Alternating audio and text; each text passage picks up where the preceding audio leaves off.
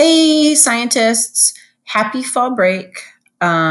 Just a few things. I have looked through the comments on the survey, and it seems like several of you have indicated you'd be interested for a live teaching session.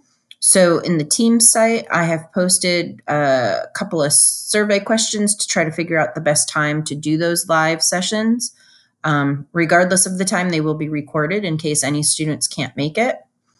Also, I have graded exam 2. Those exam scores were not as strong as I had hoped for, and I'm going to be offering some extra credit in the coming days. Please keep watching Blackboard, and I hope you enjoy fall break.